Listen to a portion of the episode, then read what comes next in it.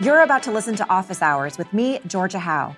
This is a weekly companion series to PragerU's popular five minute videos, where I explore various political and cultural topics with PragerU experts, asking questions and digging deeper to bring you perspectives that you may not hear in a traditional college classroom. To watch the video version of this series, click on the link in the description or go to dailywire.com.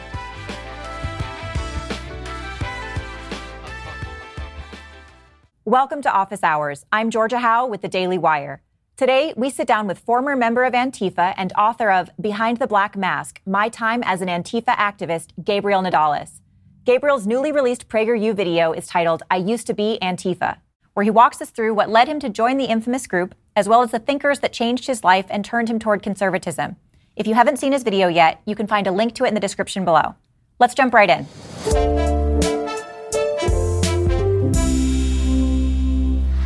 Gabriel, thank you so much for joining me. Thank you. I appreciate it. Well, I'm really looking forward to talking to you because your story is actually uh, really reminds me of my own. And I think there's a lot of lefties who kind of relate to what you went through. Yeah, you know, I think you're exactly right. As a matter of fact, my email every time that I go on on a show like yours, I get random different people saying, you know, I used to be part of the radical left, and I can't believe I was doing all of these things. As a matter of fact, I have a call with somebody who was involved with BAM in the early 2000s. Now, BAM is one of the organiza- Antifa organizations that tried to that essentially orchestrated a riot at the Ben Shapiro event at UC Berkeley in 2017. You know, and all of these different people, they they've seen what Antifa has grown into, and they feel like it's a time to speak out and to put a stop to Antifa violence. In the video, you said that you were recruited, but you also described Antifa as a very informal organization. Can you talk for a minute about how you became involved? So I, I like to say that I was kind of recruited into it because um, it was around March of 2011 when I first went to my first Antifa rally. It was to organize against the National Socialist Movement. And I was just a kid at the time. I was 17. And I remember I like to say that I was recruited because that's where I met other Antifa activists, members of the Anti-Racist Action, as well as uh, uh, Direct Action Claremont, which are local to Southern California. And I was recruited because they were like, "Hey, you know, let's come with us. We're going to do more things." And they invited me to anarchist book fairs, animal rights protests. That's kind of how I was recruited into those circles. But at the same time, that would make it seem that every single Antifa group out there is very formal. Some of them are incredibly informal but that's not to say that there are some groups that do have more official membership and they do keep things more tightly and closely uh, um, tied together, such as Portland Antifa. I mean, they're the way that they recruit and the, they allow people into their membership. They have votes, they have leaderships. It's much more organized than people realize. That's really interesting because the way you describe Antifa, it sounds like a very grassroots organization but I imagine there were probably centralized places where you'd be receiving your information from. So, for example, like how would you find out about protests that were coming up? The interesting thing is that people ignore the anarchist history in the United States. And uh, I mean, early, since the early 1900s, there's been anarchist groups, um, a lot of them foreigners from Spain or from different places, in uh, coming to America and causing chaos. Essentially, I'm very familiar with the Los Angeles and the Southern California anarchist culture because that's kind of my where my roots began as, as being part of the anarchist culture. I know that in San Pedro, California, there's actually, and this I talk a little bit about this in my book well, there's a monument to the IWW. Well, the IWW is still a workers' union that's active internationally today. Well, they have a rich history of uh, anarchists and communists coming together to organize, and specifically in Los Angeles. And those establishments they create a safe harbor for Antifa type groups today. But not only that, there's also different communist or anarchist bookshops all throughout the country. There's one in San Diego, there's Revolution Books again in Berkeley, which I'm very familiar with, and in Seattle, I'm sure there's a bunch. These little hubs are like centers for Antifa meetups and other anarchists who are friendly to the Antifa mission. How would you describe the average Antifa member in terms of demographic? Well, interestingly enough, one of the reasons that a lot of you see a lot of Antifa members being the long hair and kind of like the punk rock kind of thing is because American Antifa actually started from the punk rock movement in the 1980s. They used to be called the Anti-Racist Action and they used to uh, tour around with uh, with punk groups to go beat up uh, Nazis. In the 2007, the Portland Anti-Racist Action was the first American Antifa group to change their name from ARA to Antifa, and then several different of them followed suit. That's why you have a lot of those, like you know, green hair. I used to have green hair, multiple different colors actually, and they kind of go side by side. Modeling, though, they've expanded that and it's no longer just about the punk culture. There's also a lot of the hip hop culture that I've heard about. And as a matter of fact, there's a, a left wing academic. His name is uh, Mark Bray. In his book, he describes more of the hip hop anarchist culture. They the purpose of this is not really to is actually to use culture as a vehicle to spread their anarchist ideologies. So all of a sudden you're infiltrated into this culture, you're brought in from the culture, and then you stay for the anarchist ideologies. In the video, you also kind of mentioned this about how they frame the name. So, anti racist or anti fascist, it kind of piggybacks on very legitimate movements and sentiments. So, for example, the civil rights movement. Is that correct?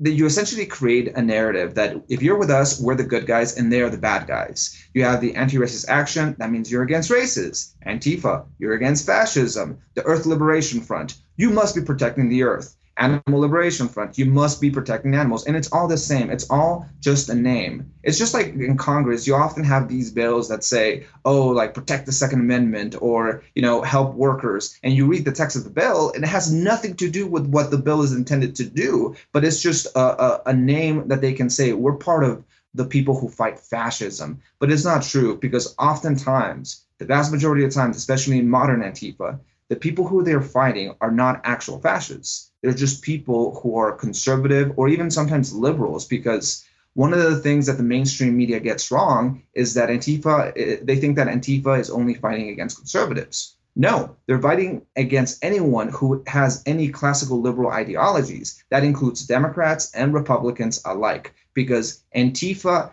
eh, many Antifa members acknowledge there, there are an illiberal movement. In the video, you kind of talk about the name Antifa and how that is a rhetorical trick in that it frames your opposition as pro fascist, which functions as a soft censor because it makes people stop listening to them. Yeah it's essentially a way to dismiss them. It's like, why are you listening to them? They're racist, and it's like, well, are they? The vast majority of the time, these people who they are uh, they're accusing of being racist, they're not. I mean, I saw I caught, I caught a clip on MSNBC. I guess it was somebody from the Biden administration who said we have to remember who, what Antifa is. They're fighting fascism, and if you're not pro Antifa, then you're fa you're a fascist. And it's yeah. like, no, that is one of the most simple logic that you can do. You can you could just say that with absolutely anything, but you know the the the proof is in the details. And every time that you have Antifa violence, they're not fighting actual fascists; they're just fighting regular Americans. In the video, you talk about some pretty destructive behavior. I want to take a look at that for a second. The fight against fascism is only won when the capitalist system is smashed, and they mean smashed breaking windows, tearing down statues, throwing Molotov cocktails, looting and burning businesses, and harassing and physically assaulting people. Was there ever a time when you were participating in these Antifa events that you looked around and you felt uncomfortable with what was going on? Like, this is wrong?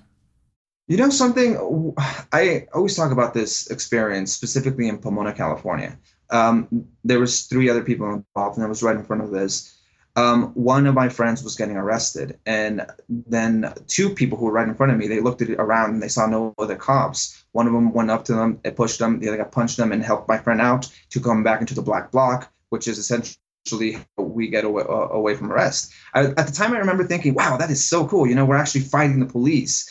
And now looking back, I'm like, I can't believe I was a part of that group who would just hurt an individual. Because I mean, my friend deserved to get arrested. you know, he was essentially trying to create a riot, and uh, I, and but nonetheless, we are very groupish. When you're in Antifa, you're a groupish organization or a movement. You take care of your own, and anybody who tries to uh, criticize you, the they are the enemy.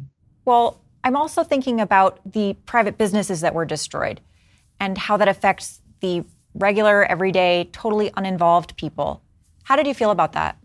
in my book, one of the things that I do reveal is the fact that I felt incredibly comfortable when I threw a rock into a McDonald's window and it broke and shattered, you know, and I felt so alive thinking that, yes, like I'm hurting the corporation. But what most people don't realize is that when you hit a business, the top executives, whether it be a Walmart or Target, they're not going to feel anything. Who you're hurting are those employees who are not going to go into work the next day, who are going to miss out on like whatever, however long it takes to repair the shop or the the the store, whether it be a week. I mean, and I believe it was in Seattle. They just opened their Apple store. Apple doesn't really care about that. But it was several months where people just did not have a paycheck, and especially under a, pa- a pandemic where you have all these tyrannical governors who are just shutting down everything. People need a job, and Antifa is not helping by burning down their their sources of living.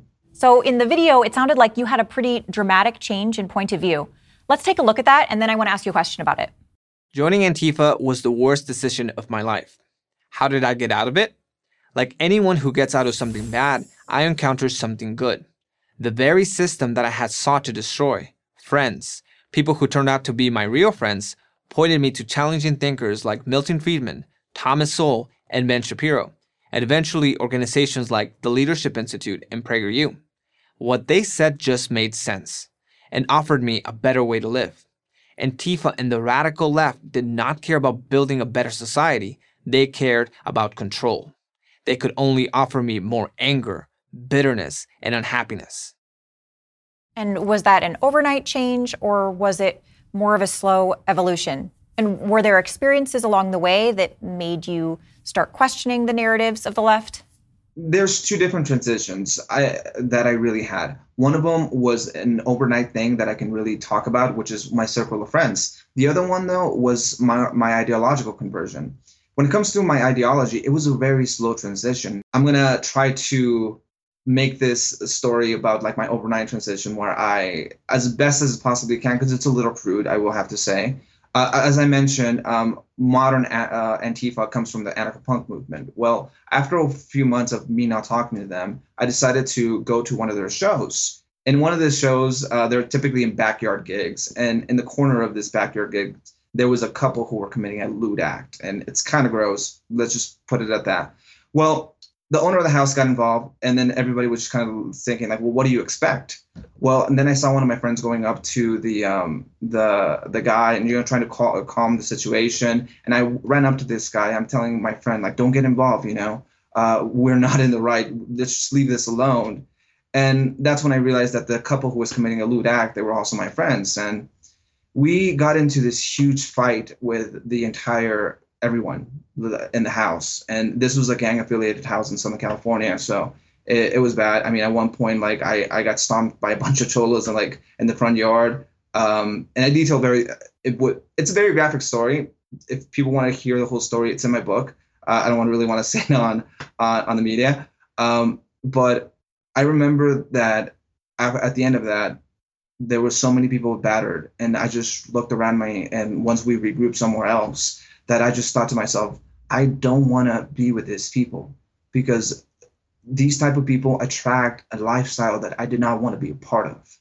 And that's when I decided to cut off all of these people from my life. Not not to say that that's what made me a conservative because I was still a liberal leftist from thereafter, but that's the day or the night that I decided that I wanted nothing to do with these people at all. I think there's um a sense that when we're in this like left wing soup where everyone around you is left wing, uh, you're kind of taught that um, to even listen to the other side makes you complicit in their evil, and it makes you kind of shut your ears and not ever be open to hearing what conservatives have to say.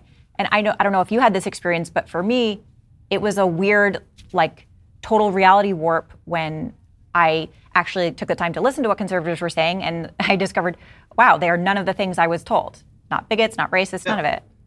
No, I mean, I had the exact same thing. I talk about in my book how I was introduced to Milton Friedman and Thomas Sowell, and I found them great, but at the same time, I wanted to discuss them. And I say that was, a, for being an anarchist at the time, that was the very first time that I was called a capitalist pig just for asking questions of my friends all of a sudden I became this enemy because I didn't agree with what they had to say, or not even agreed with them or disagreed with them. I just had questions. I saw holes that I wanted to get more information about. but I became their ideological enemy in those conversations. Gabriel, thank you so much for joining the program. Thank you. I appreciate it very much. If you want to hear more from Gabriel Nadales, pick up his book, Behind the Black Mask My Time as an Antifa Activist. And that's the end of today's office hours. Make sure to tune in next week for our next conversation with a new PragerU presenter. I'm Georgia Howe. Thanks for tuning in. As a reminder, if you'd like to see the video version of this show, or if you haven't seen this week's PragerU five minute video, make sure to click on the link in the description below or head over to dailywire.com. We'll see you next Monday for a new interview with another PragerU presenter.